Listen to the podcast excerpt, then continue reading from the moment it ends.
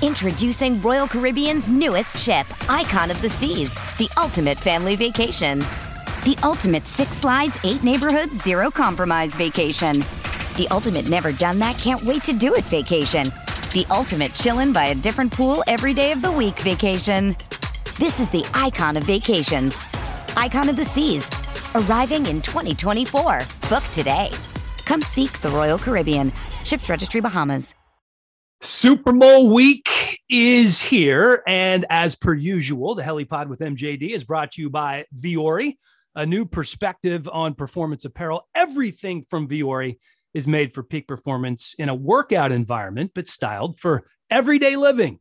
Cool gear that allows you to look good and feel good, whether you're working out or pounding away at the keyboard or just bouncing around town. If you're not already on the Vuori train, hop on. Plenty of room, my friends. All kinds of gear to keep you warm in the winter. Of course, there are those staples that I love as well, like the core shorts with the built in liner and the joggers for men and women, performance t shirts that are awesome for the gym. It's all on vuoriclothing.com. That's V U O R I clothing.com slash helipod. Get 20% off today. And this Super Bowl matchup, we've been waiting for it for a while. Cincinnati started the season at 125 to 1 odds to win the Super Bowl. Okay, that sounds like a long shot, right? Yeah, the second team in 40 years to reach the Super Bowl at odds longer than 100 to 1.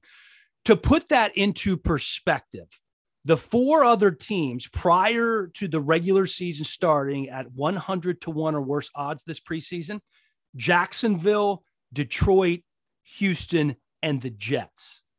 They were terrible. Those four teams have the first four picks in the draft, the worst four teams in football. The other one, Cincinnati, going to the Super Bowl after going 4 11 and 1 last year. Absolutely unheard of.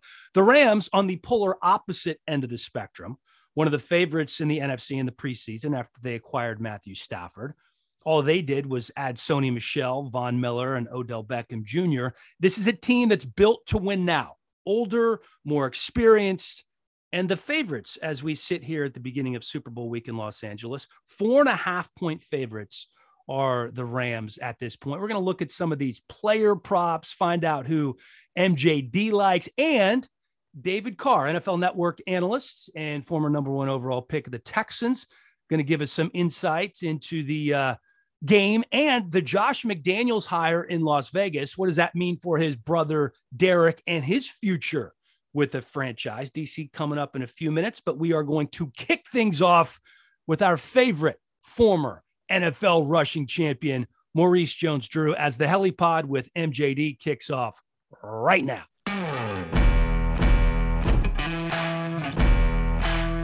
And here he is, not quite in LA yet.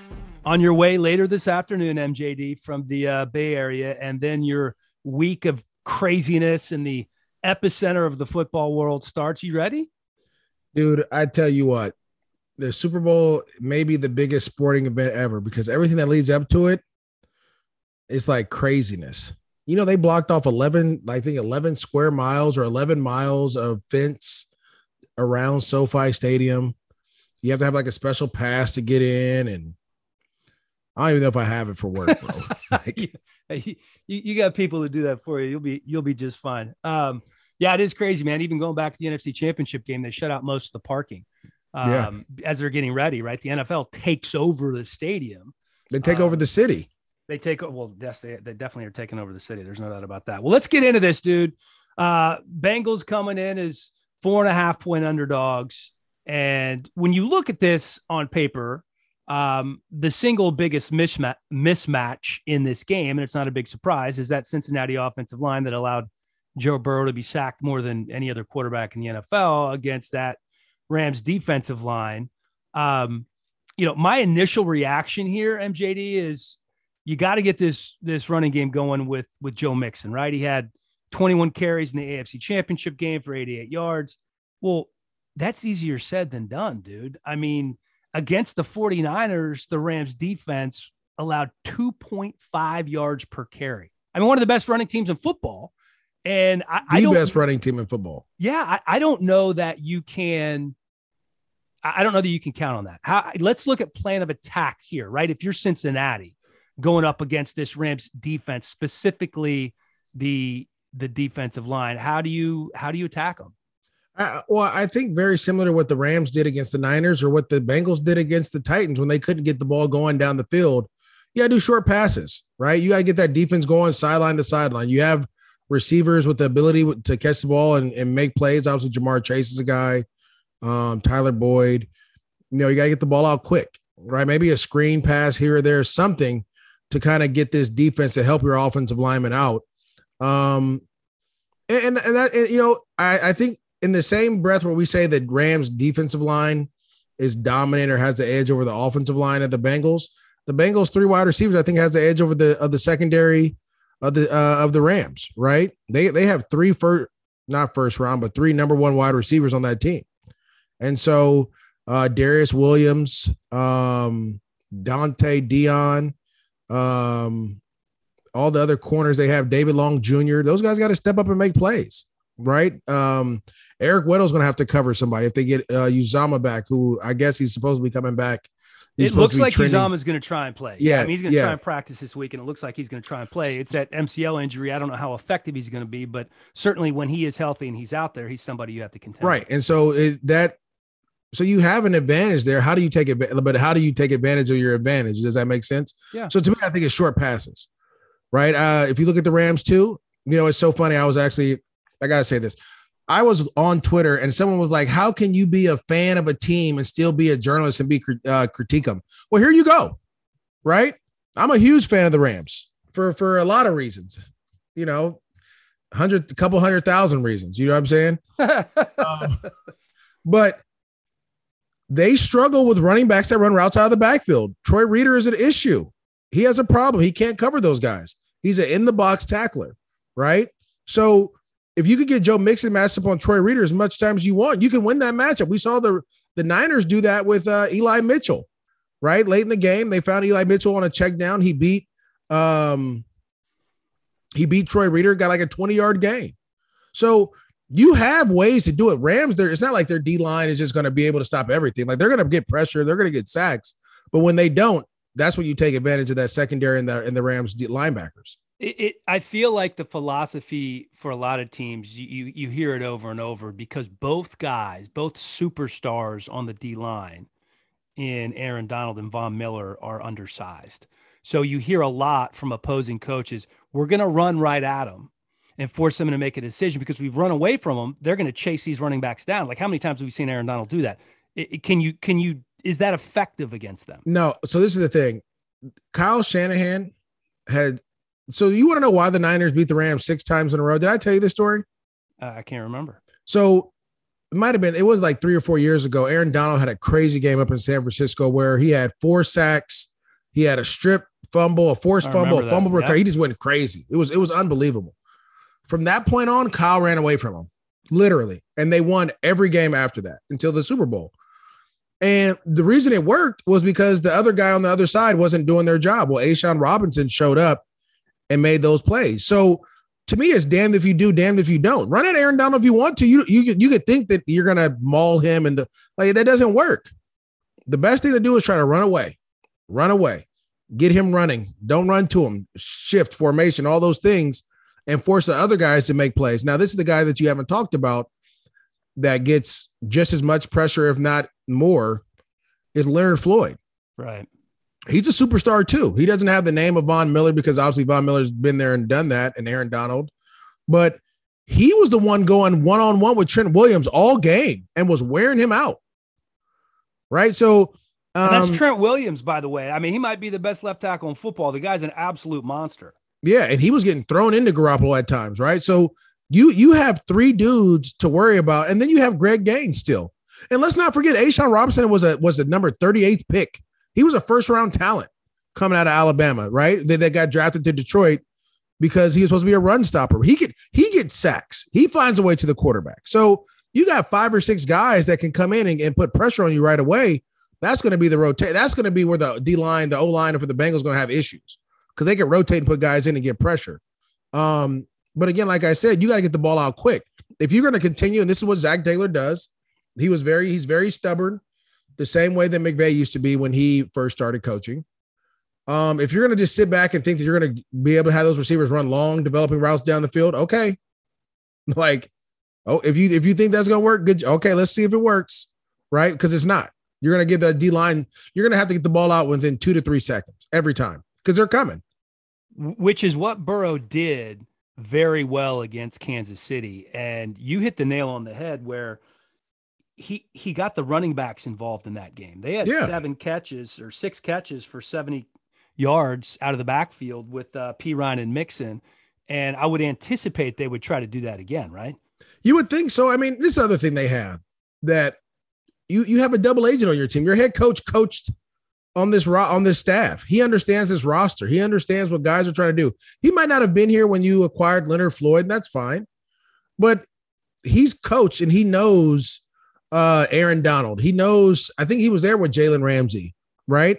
he he knows a lot of these guys on this roster. He knows how they work and what they do and how to cover. So they got it. They have a double agent, which is good. Like your coach came off of this staff.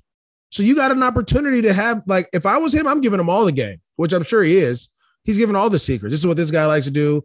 This is what that guy likes to do, right? Of course. That's what you're supposed to do. So let, us see if, if that works out. Uh, he knows Higbee. He knows Kupp.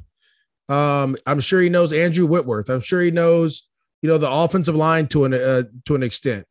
Um, I'm sure he knows Aaron Donald and Troy Reeder and uh, your safety um, from Penn State. I forget his name, Scott.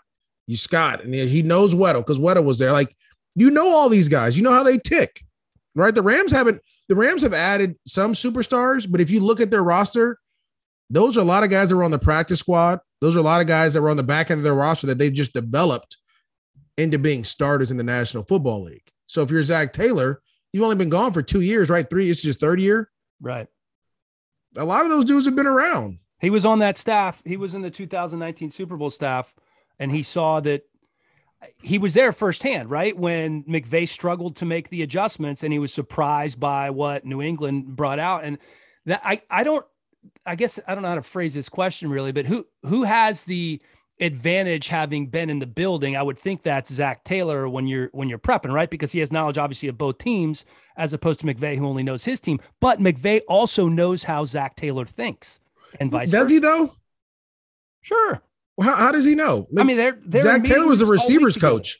Yeah, but they're talking, they're game planning, right? Doesn't he have an idea of how he ticks? Dude, there's there's there's this is the thing, and this is what I want people to uh, understand and listen to our podcast. I, I, try to keep it as real as I can here. I don't give everybody this. This is special because this, this means a lot to me. I know how you think when you call plays. That's the only way I can know how you think, right? I know how you think when you're put in a pressure situation and what you do. That's the only way I know how you think. Now, I'll tell you this. I remember when the Washington football team, they were formerly known as something else, the Washington Commanders now. Is it the Commanders? Don't act like you don't know the name of the commanders. Okay, it's the commander. You I just want to make sure. You respect the name, young man. I'm okay with it. Before they were the other name, and Jay Gruden came to to LA with Kirk Cousins, they beat the Rams. And they beat the Rams because defensively they knew how Sean McVay thought. Why? Because he called plays.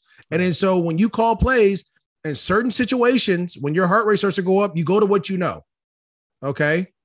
That's what they did. And so if Zac Taylor didn't call plays, which I don't think he did, Sean called them all the time. Then I don't think he gave guys like an yeah, opportunity. Sean called them all. Yeah, absolutely. Yeah, like maybe I don't in the think preseason. He, I don't think he did Zac Taylor in the preseason because he was he was a receivers coach. He wasn't the the OC. I remember when LaFleur was there. LaFleur said he got one preseason game. Not mean he was only there with the Rams for one year right. in LA, but, but that's what I'm game. saying. Yeah. So when that happens, I don't know how you call plays. I don't know how you think. Right we could talk ball all we want to, but until you're going to put in a pressure situation, you don't know. I, I tell my kids all the time, you know, we go back to what we know when we get put in a pressure situation. But if I've never seen you in that, I don't know what you know. Does that so make it sounds sense? like you're. So it sounds like you're saying advantage Zac Taylor, not in oh. terms oh. of overall coaching, but just in terms of of institutional knowledge of what oh, yeah. going on in that building. Clearly. You know, you listen. I used to tell people this. It was a funny joke. Uh, the Cardinals game, someone said when things aren't going well for Sean McVay, he goes back to old reliable, the 2018 playbook, where they just, you know, they ran certain plays over and over and over again. They ran against the Arizona Cardinals to get back on track. Right. So you know when things hit the fan with McVay, these are the routes that he's going to go to. Right? These, this is the concept he wants to go to. Right? You when you watch the Rams defense, again, we didn't break down the, the NFC championship game, but I'll tell you this. The two touchdowns that the Niners scored on were on fire zone blitzes, Dan. There was an issue with the Rams on the sideline. Like, why are you blitzing when we have almost 200, 300 million dollars on the defensive line? Just play coverage. Just rush and play coverage. When you try to do extra, we're giving we're giving up. So the Deebo screen, they brought a fire zone blitz from the uh, other side. Deebo had a free run. On the Kittle screen, they brought a fire zone blitz from the weak side again. Kittle runs up the seam untouched. Right. So now you you're looking at this like, okay, they're not gonna they they better not blitz us. Right. If I don't I don't think the Rams will blitz Joe Burrow. That's that's how I'm looking at the game. That's how I'm thinking. If I'm, you know, Zac Taylor looking at Raheem Morris. But if you look at the other way and you look at the Bengals, you're like, bro, like, I don't know. They made some adjustments in the in the Chiefs game that blew my mind. Right. The the one adjustment they did, they kept the quarterback in the pocket. Right. They made sure Mahomes can do all that scrambling around, running around stuff. They made him stay in the pocket. They did some other things uh, adjustment wise that helped Eli Apple to be be be better in coverage. So, like if you're the if you're the the Rams, you have way more work to do than what Zac Taylor and the Bengals do because Zac Taylor knows what you're doing offensively, so he can get that to his defense. And then defensively, you know what's going on because you know that personnel. You know what they can and can't do. Do we sleep on this Bengals defensive front because Trey Hendrickson and Sam Hubbard have been pretty damn good this year. And I feel like because of Aaron Donald, because of Von Miller, obviously they are name brands in the NFL, right? Everybody knows those guys. Von Miller, the MVP of the Super Bowl a couple years ago, and obviously Aaron Donald, the best defensive player in football. But Oh, by the way, Hubbard and Hendrickson, pretty damn good. They got to Mahomes four times in that game. They sacked him twice, rushing three. Yeah. Three. Dan, I tell what do I tell you about the Rams offensive line all year? What do they struggle with? You do you remember? Do you listen to me, or you just let yeah, it go? Yeah, no, I do listen to you. You you said they're a better pass blocking offensive line than a run blocking offensive line. Do I have that inversed or that? That was no. wrong. Wrong. I got they, it wrong. They struggle with big physical defensive linemen. Right. So it's not about those DNs. It's about Reader in the middle. It's about the other guys that come in that are 330 pounds. Uh, you could, if you could list some of those guys' weights for me, you'll see what I'm talking about, right? If you look at what Jeffrey Simmons and Denico Autry did against them when they played the Titans, or when they moved uh, Armstead inside for the Niners, it, it gives them trouble, right? And let's be honest, the AFC is a much more the AFC North is a much more physical physical division than the NFC West. Oh, right? no doubt. No so doubt. that's where the struggle lies. Both these defensive lines can take over the game if they want to. Yeah, right? It's it's it's funny. I, I'm I'm looking at you got Reader, you have BJ Hill. Uh, well, Ogunjobi was there. He's not there anymore. But those those two guys are the guys in the in the middle that that can wreak havoc. And by the way, you know, the Logan Wilson, pretty darn. I like the linebackers for Cincinnati. The linebackers well. are underrated. I mean, they're going to be tested for sure. They, they got they got a tough test for him. Logan Wilson does a great job. He's a runaround guy. Gets to he gets sideline to sideline. He get, makes a lot of tackles, but he's going to be tested. You're going to have to tackle Cam Akers in space. You know the Rams are going to do that, right? They're going to find ways to get Cam Akers the ball in space. They're going to find ways to get Cooper Kupp matched on a linebacker. Um, the, to be honest, if you think the D- Rams defensive line, you know who has the hardest matchup in this in this game? Who's that? The two nickel corners, whoever they are. Mike Hilton for the Bengals. You got to yep. cover Cooper Kupp, and then whoever whoever's in the slot for the Rams, if it's David Long Jr., if it's Jalen Ramsey, whoever it is, you got to lock up with either Ja'Marr Chase, Tee Higgins, or Tyler Boyd. Do you put? Obviously, you're going to see a lot of of Ramsey on Chase, but I don't know. Gonna, Are you? He's not going to travel with him the whole game, right? That's just he doesn't always do that. Sometimes he does, sometimes he doesn't. What would you do? Um, see, I would travel. I would put him on Chase. We just gonna eliminate him. We're gonna make the other guys beat us, right? We know Joe Burrow when he gets in into again, like I always tell you, you know, everyone has uh, in your DNA. We, you know, some the people call it fight or flight. When you get in that mode where it's either like you got to run or you going to stand your ground. Everyone has a choice to make. Well, we know what Burrow's choice. When the things get sticky and you need to play, where does he go? He goes to Ja'Marr. Simple. So I'm gonna take that away. But but here's the thing: Kansas City essentially did that. They No, they doubled did it. They, but they didn't have Jalen Ramsey though. Well, yeah, they don't have Jalen Ramsey. So- so they, you can't so tell they me they did travel that. anybody. They just doubled him more. Yeah, but that did it take him away? It didn't completely take him away, but it limited his effectiveness. Yeah, He they still lost. No, they still lost, but he didn't explode. He didn't have a huge game. He didn't go for you know. but he still scored the touchdown to get him tied up, that is true. right? is So I got to eliminate that. I got to take that out. We can't even. I don't think the Rams would do it. I think the Rams will move Jalen around some, but I think I guess I'm just looking at the fact. Chase. Yes, they, they won the game. He did score the touchdown. He had 54 receiving yards after having two 100 yard games coming in. So it didn't result in a win. But my point is that they made a greater effort than either the Titans or the Raiders did to take him and eliminate him from the game plan. And they held him to 54 receiving yards. And Burrow was able to make that adjustment and go other places. Well, I mean, like I told you, they have two other number one wide receivers: Tyler Boyd, who's tough, and then Tee Higgins, who's one of the better uh, jump ball guys in the National Football League. Like they when they drafted Tee Higgins, I said, "Oh, they got a plan." Right? Tee Higgins is the number one wide receiver. He's going to go up and get it. So for me, like I told you, it's going to be on the everyone else. Right now, Odell Beckham Jr. has to have a huge day. You're going against Eli Apple right? And and no disrespect to Eli Apple, he's having a great year, but I don't think he could cover Odell Beckham Jr. Uh, they might have been in New York together too. I don't know. Yeah, I think I, I think they were. So I think they know each other pretty well. And my my uh, my, my mind and my heart tells me advantage uh, Odell on that one. You know, they don't. Their corners aren't great. No, Cheeto, they have they have and- they have two good safeties. They have a really good defensive line. And they got guys that run around at linebacker. And no, and, and that's not saying that you can't win that way because they found a way to win. Like I said, this comes down to one-on-one matchups, right? No matter what happens, this game is going to come down to one-on-one matchups. The last time the Rams were in the Super Bowl, that game came down to what? One-on-one matchups. Who's who's the most important one-on-one matchup in the game? I would say it's either it's probably Mike Hilton versus Cooper Kupp.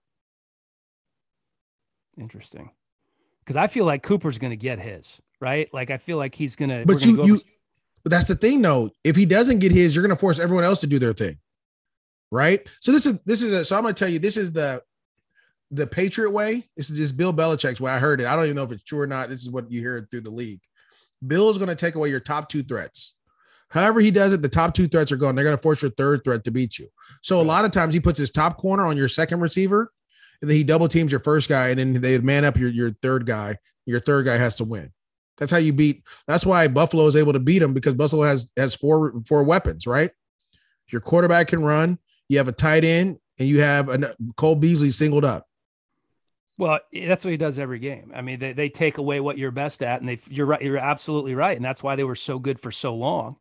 Um, well, let's take a look at some of these some of these numbers here because I think this will uh, this will be interesting to get your take on some of these. The the total, the point total for the game, over under 48. You see under, Oh, you see over. over. that. Over that. Oh, you're seeing a lot of points being scored then. Oh yeah. What did the Bengals? What did the Bengals? uh, What they were like? A, they were what they were averaging like twenty some points a game. The Rams were averaging thirty two at one point in the playoffs. Yeah, I'm pulling up their uh, I'm pulling up their schedule right now. I thought the Um, Bengals. the the the Bengals in the playoffs have scored 26, 19, and 27. So that's about twenty. What? That's about 23 points. 23, 24 points. Yeah, around there. And look at the Rams. Let's look at the Rams. The uh well, I I just feel like I, I could see this going both ways. I w- I wouldn't I wouldn't touch this with the with the 10. They've scored 20, 30, and 34 in the postseason. 34 against Arizona, 30 against Tampa Bay, and 20 against San Francisco. So that's about it's close That's to about 30. 25 points a game. So that's right on the number. It's pretty close. It's a little over 25, but yeah. Yeah. All right, let's look at this. All right, so you're going over there. Joe Mixon, over under 64 and a half yards in the Super Bowl. Total, Yeah, uh, rushing yards. I'm gonna say under. Okay, Joe Mixon has gone over 64 and a half yards one time in the postseason, eight times in the regular season. So almost half of his regular season games, he goes over 65. Cam Akers, this is an interesting number. Vegas has him getting more yards in the game, more rushing yards, 65 and a half is, is his total. He's only played in four games this year. He's never rushed for 65 yards in a game this season. Season high is 55 against Arizona in the divisional round. What do you think over under there? I, I think I'm gonna go under. I don't think the Rams are gonna try to run the ball. Okay. Odell over under five and a half catches. Over. So he's had more than five catches three times total this year with the Rams.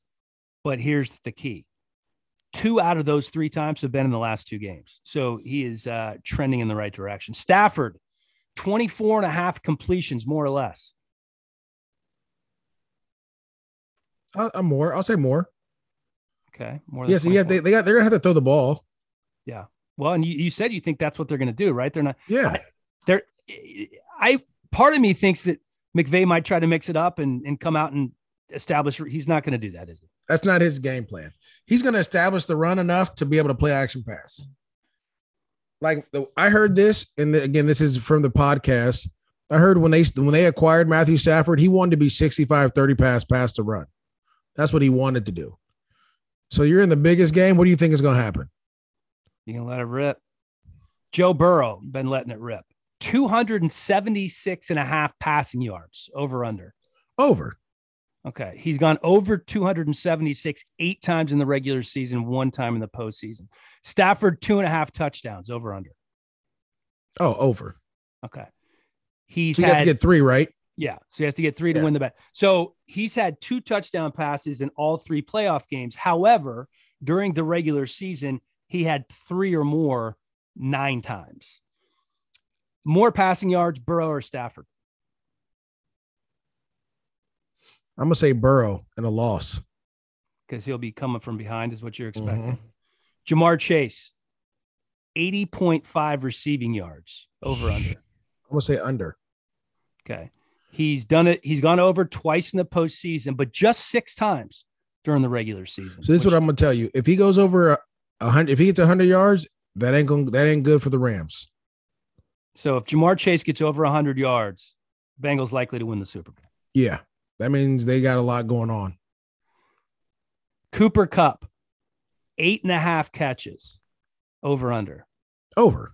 Okay. He's had nine or more catches in two of three playoff games. And we are finally to the point, MJD, where drum roll, please, you're picking the Rams. Yeah, 38 31. Oh, you got a score and everything for me. Yeah, I told you. I, I, I just think, look, this is what I think. The league, the game, the way it stands out, the way both offenses know it, like they, they run the same offense, they know how to dissect defenses, right? So expect them to score points. Expect points to be scored. Expect it to be defensive points scored in some situations. These are two high powered offenses going against each other. Remember when the Rams played the Chiefs mm-hmm. and then Monday night there was that yeah, back was and forth game. Yeah. But it was it was a great game because the defense scored some. Like you had some defensive stops, they scored. Like it was, but it was it was a high scoring game. I expect something similar to that. All right, you can, you're not going to catch me on the season. I have the crown, I have the belt, but uh, I'm going to go Rams too.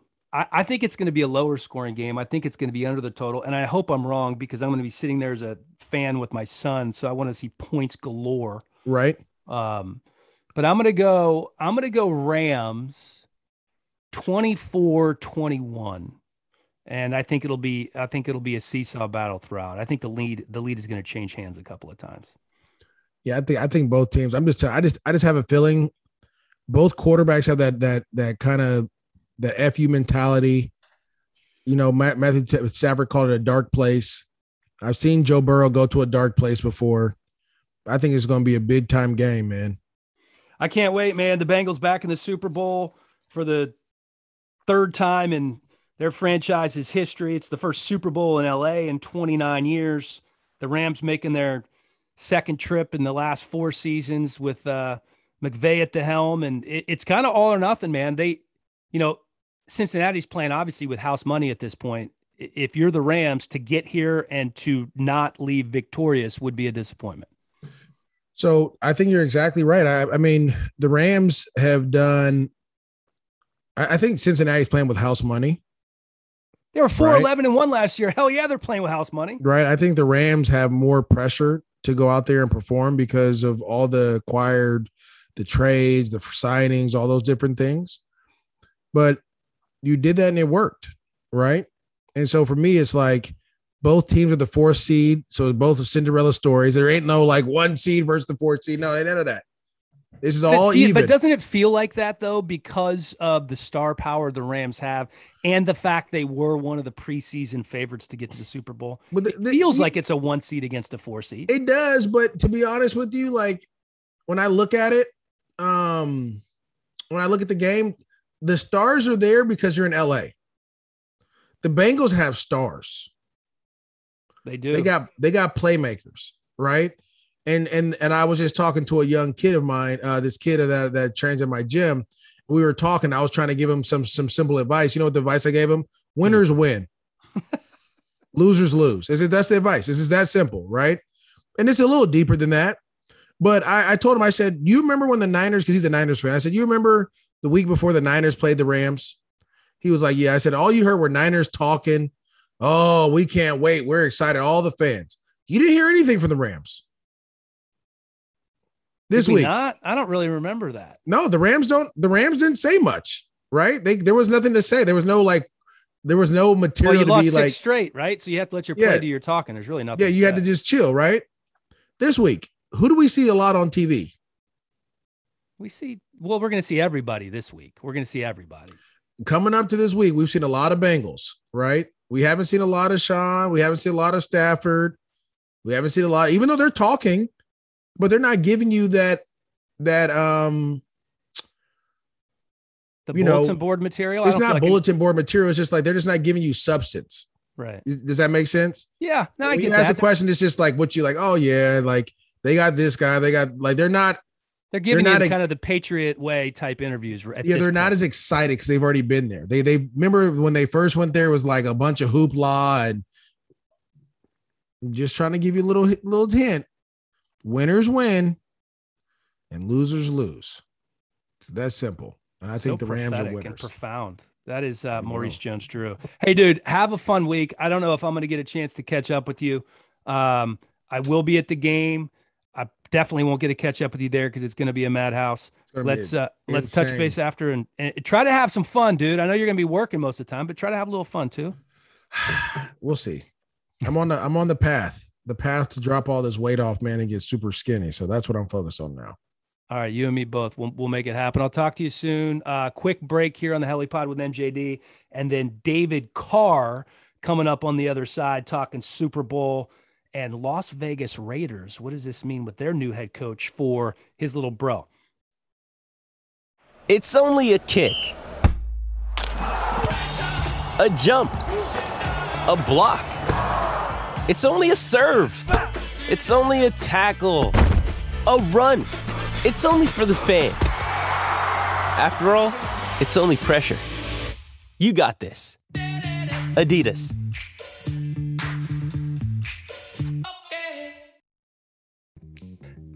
As avid sports fans, you know the importance of a good playbook. And that's why the experts at Vaco and Morgan Franklin Consulting created the Trends and Transformation Survey Report. Based on feedback from over 160 business leaders across all industries, this ebook will quickly become your guide on how to thrive in the year ahead. It features insight into how today's leaders are approaching business transformation in 2022, including their most concerning barriers and challenges and the way they're adjusting their transformation strategies. Everything you, as a business leader, need to know about the current outlook on business transformation, like the talent shortage, implementing new technology solutions, and improving digital capabilities. It's right here in this guide. Let Vaco and Morgan Franklin Consulting coach you up with their Trends and Transformation ebook head over to vaco.com. That's V A C O.com slash helipod and get your free ebook today. Greens Plus is a leader since 1989, known for creating the first ever blended green superfood powder and the first company to infuse green superfoods into a bar. Greens Plus bars and powders taste great, and they're the most effective way to improve your immunity, detox your body, boost your energy, and get that nutritional insurance that your body deserves from organic, gluten free, premium green superfoods. Where do you get it? Well, you can get it at Whole Foods, Amazon, or greensplus.com with free shipping today. I love the energy bars, the Wildberry Superfood Powder. Try it today, and we're going to give you 20% off at greensplus.com with the promo code HELLY. So, the quarterback perspective coming with our buddy David Carr of NFL Network and ready for a. am uh, assuming busy Super Bowl week for you, DC. Are you are you going to stay up in Bakersfield and do everything via Zoom? Or are you going to be there on site? No, it's actually going to be pretty cool. I get a chance to actually be in the studio. So, um, I mean, although I mean there were some positives to kind of what happened over the last couple years. I literally that wall right there. There's a studio right behind that now that was a garage, and we just put a wall up, put a camera in there, and then I just did everything from here. So I didn't have to travel or, or drive to LA. So that was, that was kind of nice, honestly. But we'll be in the studio, so it'll be in LA. It'll be fun. And I'll be there Monday through Friday. And then we're going to do a couple of segments with some random quarterbacks to come in that might air on the weekend. But that's it, man. It'll be super easy. Well, speaking of speaking of quarterbacks, man, I'm looking forward to seeing it. Um, you know, you got two of the best, and I think you know, I don't know, six weeks ago, eight weeks ago, if I had said, "All right, who do you take in one game to win it in the Super Bowl? Are you going Matthew Stafford or Joe Burrow?" Most of America probably would have said Matthew Stafford, but when you break down this quarterback ma- matchup right now, I, I feel like a lot of the pundits and the experts are, are, are going with Burrow in terms of having the edge going into this game. What do you think? Yeah, I've struggled with that myself. Like, because I got stuck thinking he's a young kid, he's inexperienced. Their offense isn't, it's not at the cutting edge. They do a lot on offense that makes you concerned as a quarterback, like protection wise, what they asked Joe to do. And not that he can't do it, but like, it's not the best. Like, you don't hear Zac Taylor's name mentioned as one of the top offensive coordinators, and there's a reason for that. Now, it's not a bash on Zac. he's in the Super Bowl, so he's doing something right. But they have some clear deficiencies. And the hard part, and, and kind of what you're talking about, and why we are starting to lean towards Joe's because he's overcome all those. That's what's been crazy. Is like I've been sacked nine times, like he was against the Titans. I did not win an AFC playoff game against the number one seed on the road. Like I got blown out in San Diego against the Chargers. Like Junior Seau ended my day. It was that was it. You know, I had a headache for like a week and a half. I didn't do what Joe did. So that's where we're starting to think this guy has got a little bit extra that maybe you can't quantify. And maybe because we're not in the building, we're not around him all the time. I think everybody knows what it is. I mean, you just kind of watch his mannerisms, how he carries himself. He's got a ton of confidence. He talks to his coaches. He's he's on the details. And the really cool part was watching him go against uh, Pat Mahomes. And Pat Mahomes is the quintessential uh, outside the X's and O's, make dynamic plays type player, right? And they're playing against each other in Kansas City. Hostile environment. I've been there. It's loud. My brother's played there. It's just ridiculous, right? You can't hear anything. He talks about that going in, how it's not that big a deal. He gets on the field, doesn't look like it's that big a deal. He starts making plays above the X's and O's, breaking tackles, throwing Chris Jones off of him, like Patrick does. Um, but he was doing it within the the confines of the, of the offense. Where in contrast, Pat was trying to do it with, where there was really no reason to do it, you know. And so the beauty right. of what does is the moment's never big too big for him, and he's able to stay within himself and try to run the offense and throw it to the right guy. Like look at that last drive in Kansas City, they go right down the field. It's like a couple quick slants and a couple handoffs to Mixon, just boring normal offense. But he did exactly what he was supposed to do. Um, from a quarterback standpoint, the moment didn't get too big where he couldn't make the right play or he tried to do something extra. He just does what he's supposed to do, makes the right throw. Um, nothing really confuses him. They they aren't a great offensive line, but man, he covers up a lot of that stuff. So it's it's still for me, it's still you look at the Rams and, and the Rams they're if you played this game on paper, the Rams win every time, you know, but it's not played as you know on paper. So it's it's a it's a tough one to it's a tough one to read. In my heart, I say it's going to be the Rams by 20, you know, but I don't. But I have a feeling that's not going to happen, right? So we'll see. I, I find it fascinating you talk about the Cincinnati offense, and I've heard this before being relatively simplistic compared to some others because Zac Taylor, obviously from that coaching tree, right? Yeah. That uh, that Sean McVay coaching tree and, and working in LA before and there yep. the last time they went to the Super Bowl, he he was there. So from a coaching perspective, and remember when McVay went to the Super Bowl for the first time, he had two weeks to prepare for the Patriots. Self-admittedly, he he overthought it. He was out coached in that yep. game. He was not prepared for how Belichick brought the defense out because it wasn't yep. what they had done in the past. Um, if you're Zac Taylor, knowing that, how do you attack this Rams defense? So I think that I think first and foremost, what they've done is they've they've tried to eliminate what happened against Tennessee. They were in a lot of situations where they were in empty sets. They were kind of exposing themselves. You know, you already have some clear issues in pass protection. Um, so I think what they did there is they got the ball out of his hand quick. They eliminated some of that stuff with you know chipping with the tight ends and kind of being being intentional about that. So that that helps. Um, and I think that what you bring up is actually what Zac has done so well, and it's actually it's actually brilliant because he came from, like you said, Sean's coaching tree. Then he gets to Cincinnati and he realizes what he has in this quarterback, and he says, "You know what? I'm not going to do that stuff. We're not going to be in tight formations, play action pass with Joe's back to the defense. We'll play action pass. It's gonna it's gonna look different. You know, what we're going to do is we're going to be an empty." Right, which is gonna, it's been a little bit of an issue for him, but we're gonna be spread out and let Joe see the field and then get the ball to his playmakers and that's been like yeah it's overly simplistic when you look at it on film but man are they efficient? Like they're they just he just goes to the right place. Like you'll see right? That the big question is like how is jalen ramsey and Ja'Marr Chase like what are they going to do there? So because jalen doesn't always travel with guys but right. if you look at how he plays football they basically dare you as a defense to line up and cover him one-on-one and they don't care who's over there. And so that's the really interesting part to me is you know, is Zac Taylor, which I think this is what he's going to do. He, he won't be overly overly complicated. He's going to let Joe see the field, and then he's going to jog Ja'Marr Chase out to the numbers, and they're going to say, "Who are you going to put out there? If you put one guy out there, we don't care who it is. We're going to throw it to him." And the guy's won.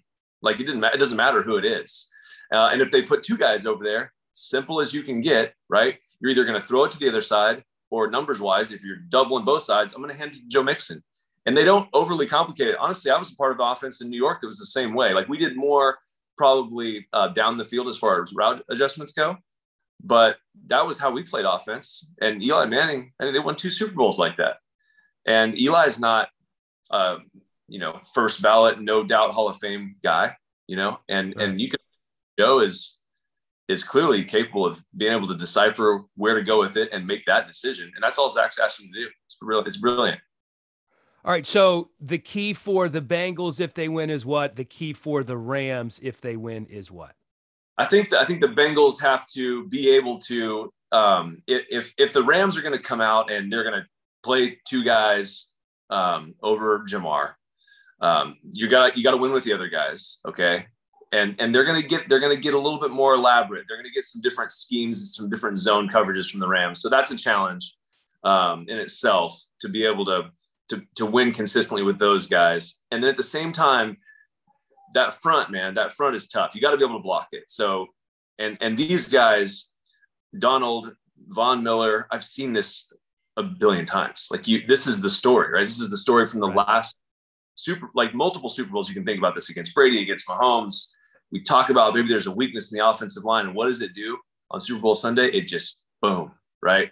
Because those defensive linemen have a weird ability to just flip this, this is the last game of the season switch, you're not going to be able to block me, right? They have that button more than any other. I have, I have a couple buddies that we've, we've known each other forever and playing with each other, co- college football, NFL, this group. And to a man, the best athletes on the field are defensive linemen. Doesn't any sport, they can just turn this switch on and you can't, you can't stop them from doing what they want to do.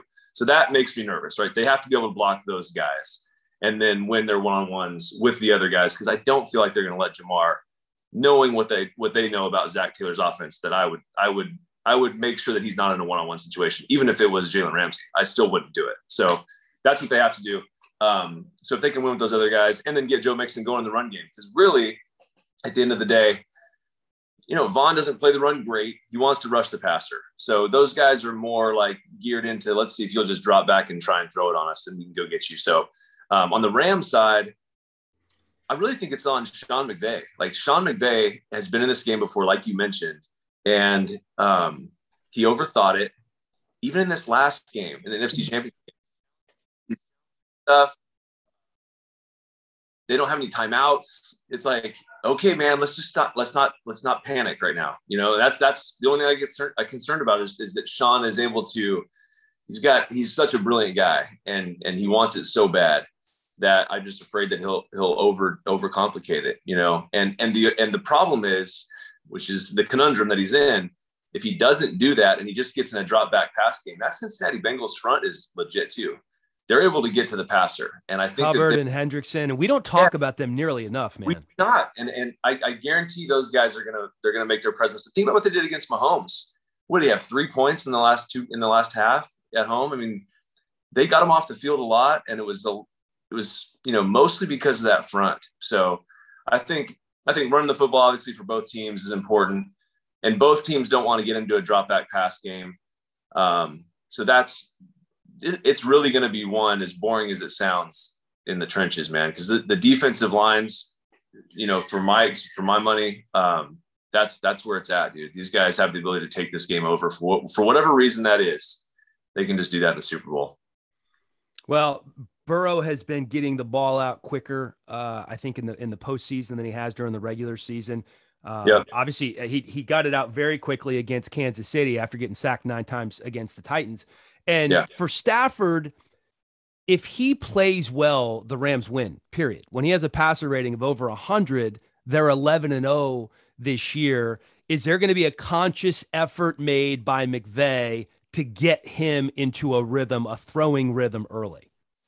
Yeah, I think that's what they've struggled with all year, honestly, dude. I think that that's been the main the main concern is like we have this we have this guy we brought in to um to kind of take us to the next level. And the, you know, it, it's easy to just say, all right, let's, let's, like you said, let's get him into a rhythm, let's get him going, and let's make some plays in the passing game. You know, that's been great in the post postseason, but we saw them a little bit get into the situation where he'll turn it over a little bit. He's a little bit more risk it than not, right? And and he's going to push that envelope. So, you know, but if you don't do that, then you know why why did you bring him in anyway? So I, I think that at the end of the day, you brought Matt Stafford in to win a Super Bowl for you because you've been to the Super Bowl and you've lost, right? So you, you brought him in to win it. So let him go win the game. And, I, and I, I'm with you. I think you let him go, let him get in a rhythm. Yeah, the run game's going to be there. But man, I'd, I'd, play action pass. I'd get those guys involved. Odell's played great he, as a guy that's a, a complementary piece to what Cooper Kupp's been able to do. He's really started to come on. Even this last game was was awesome to watch. So yeah, man, if I'm the Rams, I let it rip. I let it rip. I mean, it, yeah, it's fun to run the ball and, and you got to do that to control that front. But I, I like Sean's ability to kind of create and, uh, and, and let Matt get, get going. Cause if he gets hot, the, the Bengals won't have a chance. It won't matter what, what defense the front they're running. So I think that. you're right, man. I mean, that's the weakness when you look at that Cincinnati defense is the back end, right? With Chido Awuzie yeah. and, and Eli yeah. Apple. And I mean, the, the, the Cooper Kupp numbers, dude, are sick. I mean, over over 140 yards in both playoff games. How does he how does he get open every single freaking game, DC? So it's a it's a he's not just a traditional like Calvin Johnson or like Terrell Owens or a guy where you just line up on the backside of trips and then just let him go. You know, kind of like what the Bengals do with Ja'Marr Chase. They'll just kind of line him up over there and let's see how you cover him. They move Cooper everywhere. Like he's he's down by the defensive line, kind of coming across on a zone run, and you gotta you gotta respect it a little bit. And then out, out he goes, slips out the backside, or they have these elaborate play action pass schemes. Um, and then on top of all of that, he's so knowledgeable about the game um, and you can hear this when he talks in post game press conferences. He breaks down the defense almost to where it's like boring for the casual fan. It's like, I don't even know what you're saying. You know, it's the thing that we like fight against when we're talking about sports is like, don't overcomplicate it. Well, Cooper does that every time he opens his mouth. So, but that just gives you an insight into like, he knows exactly what's happening out there. So he knows where he needs to be in the coverage, he knows where he is in the progression. Um, I've played with guys like that that will find their way into the open void, and that's what Cooper does. You know, especially with his you know his relationship and how much him and Matt spend time together. So, and, and then Sean's great at moving him around and not letting teams. They're like I, I, hear it all the time, like oh got to find ways to get the ball. Oh, They're doubling him, but that's I don't want to hear that. You can't you can't give me that excuse because good coordinators like Sean McVay are able to put Cooper in position where you can't double him. You know, you you, you have to you have to be able to take him away with like a zone coverage scheme or, or really being disciplined with your eyes and coverage and knowing where he is because there's really no no way to take a guy away unless unless the coordinator on the offensive side just is inept and not able to give him the ball. He is so fun to watch, man. I, I, I love watching him play. And Odell, you know, coming off his first 100 yard game, they're going to be uh, obviously big pieces to that Rams offense. All right, yep. I don't want to keep you too long. I do have to ask you about your brother. Um, I think it was Cowherd show that you went on, and you just laid it out there, man. I was like, whoa. I mean, you normally yeah. you're you're normally a little I, I, feel like and tell me if i'm wrong but it's it's your brother right and you guys talk about everything but you're obviously yeah. not going to air out everything you talk about but on cowherd show a couple of weeks ago you said yeah there's a lot of decisions that need to be made with the raiders and it's yeah. not just by mark davis and i took that to mean your brother's looking at the whole scenario and saying like hey i'm not going to last forever if i'm going to stay here and sign another deal you guys got to bring in some pieces. We got to get better. So it's not just Mark Davis and whoever at the time the new head coach was going to be deciding to keep Derek. It was Derek deciding if he wanted to be in Vegas. And I hadn't really heard that before. So we spin forward, and now it's Josh McDaniels as the new head coach. And he has uh, done nothing but, I think, sing the praises of your brother. What was your initial reaction when you found out? Because obviously, Derek, I'm sure, talked to him and had the inside scoop that McDaniels could be the guy.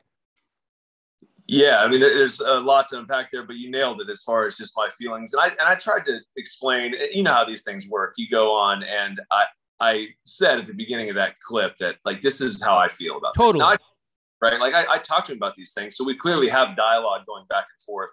But like to to his credit and to kind of for him, he's even like with me.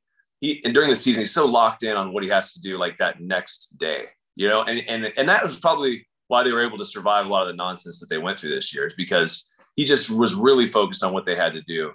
And so I would just, you know, I'm just, this is what I'm gaining from him, from just being around the game, from playing the position. And for me, and I can feel it with him, is he's had a lot of different head coaches, right? They've had a lot of different press conferences where they've introduced a new coach, right? And so you, you find yourself in that moment like, am I going to be excited when the new when the new guy is is hired? Like, and I'm just talking like as a as a quarterback and as a guy that's kind of going through this with him. And you kind of have to like think about that. Like, why wouldn't I be super amped about another guy coming in, right? And and so we just talked through that whole scenario and what would have to kind of work together and what would have to come together for the Raiders to get where they want to get. Because Derek, above everything, wants to win a Super Bowl. That's what he wants to do, dude. Like that's he's played long enough, he makes enough money. He doesn't have to play anymore. He wants to win a Super Bowl. So where's the best place to do that? And when you get to a certain point as a veteran quarterback, um, that's all you really want to have a chance to do is is to hold up the Lombardi Trophy, especially if you've never done it before. Even when you have done it before, that's why Brady was still playing at 44. He wanted to hold it up again. He wanted to be the, the best, right? So with the Raiders situation, and why I said what I said is the hiring the coach is great. And to that point, Josh McDaniels was he was honestly probably the absolute best person that you could hire for Derek at this moment because schematically, this is exactly what Derek has been doing with Gruden and, and over the last couple years. This is a offense that is going to take advantage of, like forever with the Patriots, what you don't do very well, or how we match up in the best possible light. We're going to use all of our guys on the sideline to see who we have that you don't have, and we're going to go attack that. And that's what that's where Derek lives he lives in that role. He loves that.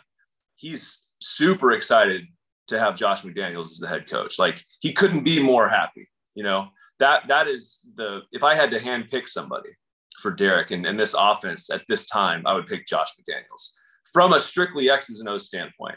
Like Josh hasn't been a head coach in a while, and he was before, and he went through his ups and downs, and I'm sure he's learned a lot since the last time he did that. Right, since the last time you know he was flying to Indy and decided to go fly back to New England. He's also looking for the perfect scenario. And I think that he's found that in Las Vegas. You know, you got Darren Waller, Foster Moreau, a couple tight ends, Hunter Renfrow, very similar to the Julian Edelman type player they have. It's all a lot of this very similar, um, just pieces that you have there. So that's one thing. The other side of it, why I mentioned Mark Davis in that Cowherd interview, was you got to be able to see how close you are, right? And then go grab those pieces. Look what the Rams are doing. And, you know, like look at the Rams, okay? They went all in. Now, I'm not saying every owner in the league has to go all in, right? But if you know that you're close, right? And the, the Raiders are as close as they've ever really been since Derek's been there, um, then I think you go find those pieces and then see if you can make a run at it. And to Mark's credit, not that he listens to Colin Cowherd or listens to what I say, but like in the last couple weeks, his press conference. Well, of course, in his press conference, he mentions me that he wanted to trade, and yeah, not. I, I remember that. Said okay, like we're not going to mess around. Like he didn't say, hear that, but um, to his credit, he said ten wins isn't good enough, and that's awesome to hear. And then you bring Josh in, and Josh to Derek means that Mark is serious. Like you don't bring Josh McDaniels, you just hire Rich Bisaccia because he's a great guy and a great head coach. Now, is Rich going to get you to where you want to go? I don't know. He's never really done it. He was learning on the fly too. But I'll tell you what, Rich was. Rich was a great guy to have in that locker room, and Derek loves him, right? But he went and got Josh because he knows that he's that they're close. Mark does. Right. So now, now the next move is, you know, like is Davante Adams going to get franchise tag? Right? What are you guys going to do with the right side of the offensive line that's still in flux? Um, and there's not a lot, man. There's like a, a couple pieces but you just you just wait and see you know and that's kind of where you're at is at this point if they're if they're all in if they're all about this you get josh mcdaniels you make some of the hires they've made which are which are brilliant which are really good. Um, and now it's will you bring the pieces in to give us a chance to go do this thing? Because last year honestly um, it was it was difficult for derek because he rolled into training camp. I remember having this conversation with him. I'm a little i'm a little concerned right? Like when you go into camp and he's a little concerned with some of the pieces that are moving around. Like you think Alex Leatherwood started at right tackle at the beginning of the year. He did not finish there, right? So there were some things that were up in the air. And Derek knows that he's played quarterback for a long time, right? So give him give him some something solid to hang his hat on, and that dude will go win games for you, you know. And I think that they're starting to to do that and put that together. The Davante Adams piece, I think, is huge, and depending on what what Aaron does in Green Bay will probably dictate what what sure. will do. And I know your brother uh, and Davante obviously good friends. And did didn't they live on like the same street in, yeah. when he was in playing for Oakland? Yeah, they lived yeah. on the same. Bought a, Davante bought a house right next to Derek because he thought that he was going to come play for the Raiders. You know, when his contract was up. So, like, I don't know if I can tell. I mean, I probably shouldn't tell the story. no, no, it's like it's go ahead. Go ahead. Well, Nobody's listening. Everybody knew that like the Packers kind of lowballed Davante the first right. time on his last contract. And he was like, I'm not coming. I'm going to Vegas or I'm going to Oakland. And he was, they were ready to go. Like Derek and him worked out in the offseason. And then they came back with a deal that he couldn't turn down. And it was like, and the Raiders didn't match it, which I, I kind of get. But and, and correct me if I'm wrong, but I, I think that was kind of a surprise, right? They came back to him with a deal. I, I believe it was like during the season. Yeah. early in the season going to bounce. He was yeah. because Davante, if if, if Davante is one thing, he's a man of his word. If he tells you he's not going to do something, he's not going to do something. So, right, you know, I'd listen if he talks. If I'm well, out there. yeah, I, I, I would too, and and I think everybody's connecting the dots, and I would I would love to see that. All right, last question before we let you go. Um, there's a little quarterback roulette going on. If, okay. if if you are, let's just take the two, right? The two big ones. If you're Aaron Rodgers and Russell Wilson, yeah. you stay in place or do you go to Tampa Bay or New York or another place that that could use a quarterback? Um, I think with Aaron. That, yeah, I think I think I think Aaron wants out. I think Aaron wants to leave, and and um, I think honestly, I think the Packer fans and the Packers are okay with that too. You think about it, they went 13 and three, or thir- they won 13 games three years in a row, and what what do they have to show for it? Nothing really, you know. So at this point, I look at it. Mooch talked me into this one. He's like, Dave, if he stays there, it costs him 40 something million dollars in the cap. If he leaves, they gain like $16 million. I'm like, well, that just solved that problem. You know, like that's pretty easy. You know, so, like we even thought of this crazy scenario. What if you, what if you send Aaron Rodgers to San Francisco in exchange for a first round pick and Trey Lance? Now the Packers get a young quarterback, right? And they get a first round pick, and Aaron gets to go home. And you imagine Kyle Shanahan with that offense? No. And, and, and you know what's really changed the game, DC, is you have, you know, years ago, you're like, dude, how could you trade away? You, I mean, you traded two first round picks to get Trey Lance, and you're going to trade yeah. him away for a guy that's 38 years old. because Tom played until he was 44, we look Yep. at Aaron Rodgers in a different light now, right? Heck, sure. if you can get four, five good years out of Aaron Rodgers, you, you make that in a heartbeat because Instant. you're you're the mix every year, Look what look what Kyle's buddy Sean right? Did. There he's in the Super Bowl. You think Sean wants to be in the Super Bowl? Yeah. Yeah, You know? no, that's a that's a very similar scenario. All right, what about Russell? It looks like I I feel like his time in Seattle is kind of, you know, run its course, and he's kind of a big city type guy. Everybody's connecting him to New York, or or does he go somewhere else? Yeah, I think I think Russ does go somewhere else. I think that uh I mean knowing knowing people that have been in the building in Seattle on both sides, player and front office coach, neither one of them want him there, which is kind of a weird thing to say. Yeah, because what the what the culture is inside that building is a really strange one because there's a feeling that Russell has been holding them back. I know it sounds crazy, right? But for whatever reason, there's a feeling in the in the building that that is is the case. I'm not pinpointing one person, just Sure. saying that this is definitely the feeling, um, and not not from a player standpoint. So Right. figure out who that might be, right? Well, so where does he? So where does he go? If you're Russell, I don't- like, where do you go? Yeah, I mean, what I mean, if you think about it, probably probably Tampa Bay looks pretty good. You know, um, New Orleans. I know they have some salary cap issues. There's going to be there's going to be options for Russell Wilson. Um, who knows where he goes? I don't think that it's going to be Seattle though. Yeah. Well, heck, Yeah. you have you know, depending on what Rodgers does, you have Denver that could be open. You have That's No. another option for, for Aaron. You know, with Hackett there. You know, Yeah. but want to play in that division? I know that's I wouldn't, and, and I don't think that would be a good move for him. I, Um, I mean, division blood is in the division, and I wouldn't suggest it. but- no way. It's a tough one, man. It's a tough one. I know. Hey, buddy, thank you so much. I appreciate you joining us. Um, Yeah. I'll be watching you this week, and uh, let's catch up soon, man. All right, buddy. See ya. Talk to you.